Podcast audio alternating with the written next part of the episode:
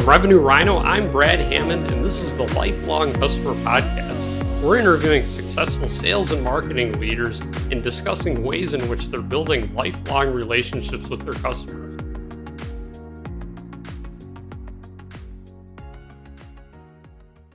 Welcome to the Lifelong Customer Podcast. I'm your host, Brad Hammond, and today I have Jill Black from Onit. Jill, it's really nice to have you on. Yeah, thanks so much, Brad. It's a pleasure to be here. I'm excited to talk to you today. Yeah, I'm super excited too. So tell me a bit about yourself, Jill. Yeah. So I live in Dallas, Texas. We had Snowmageddon last week, but been in the legal software industry for about 20 years and have worked for my CEO now for over 20 years at two different companies. And yeah, I think my career path has really started off in public relations, very quickly moved into marketing and been doing legal technology for over two decades. So I feel really old when I say that's uh, that's awesome. Tell me a bit about the space that you're in and what you guys do and all that.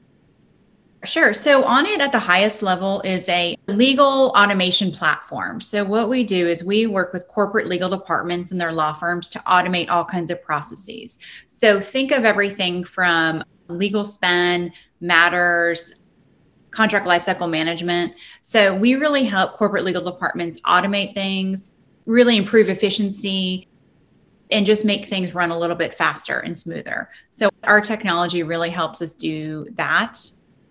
And like I said, we primarily work with the Fortune 500 companies, but we also work with really anybody that has a huge need for automating anything that's manual.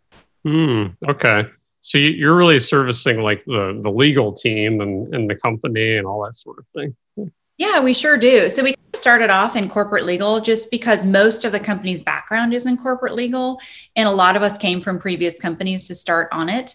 And what we're finding though is because at the highest level, we're this platform approach, we could be somewhat of an everything model where we can solve your problem using our platform, but it can be for different departments. So we definitely focused in legal and GRC. But what we're finding with our customers is they're taking our software pushing it out of the enterprise. So, for instance, we've done different HR apps. We work with finance on apps. We work with IT departments. So, it's really this platform approach instead of selling products. So, that's what's been so exciting for us at Onit.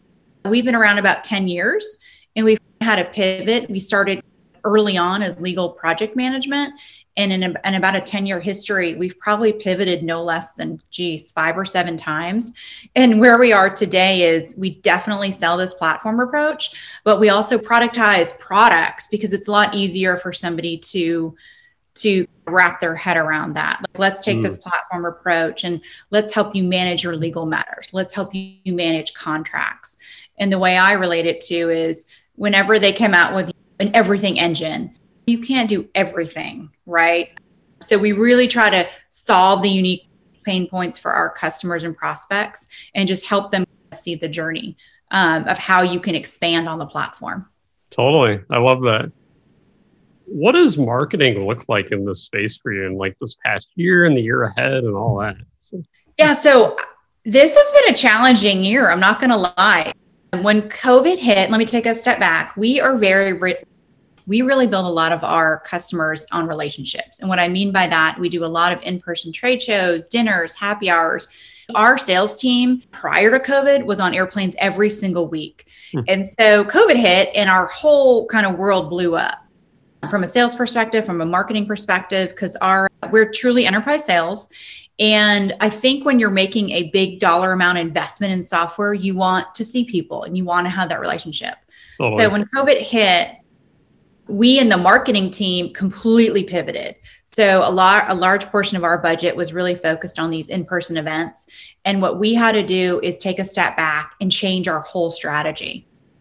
Definitely overwhelming. We hardly did any webinars. And so we went from doing no webinars to one a week from hmm. for about, let's see, from April to about June. We were exhausted. Wow. Getting customers, partners, you name it. So we had to find a way on the marketing team to really drive demand for our sales team. And it's it's unfortunately we had a ton of trade shows and they all got canceled. And so we not only were able to quickly pivot, which was great, We also learned how to pivot in the fall. We learned from what we did in the spring and we rolled out a different campaign this past fall. Basically, it's just a program called Lean into Legal Operations where getting community members and people from the legal industry together to talk about their pain points.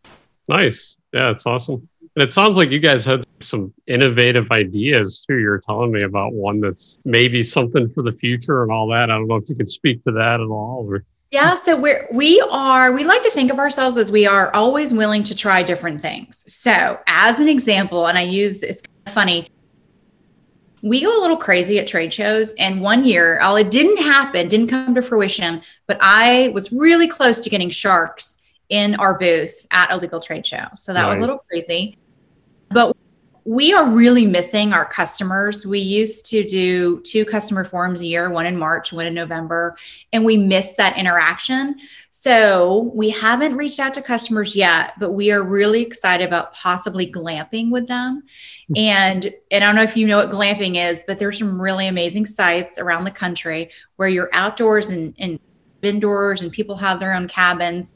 We're not sure. We need to see if our customers are willing and able but we are truly trying to just think of things outside the box because this is a whole new world for marketing. And what we're learning is I don't think it's ever going to get back to the new normal. It's not going to get back to pre COVID.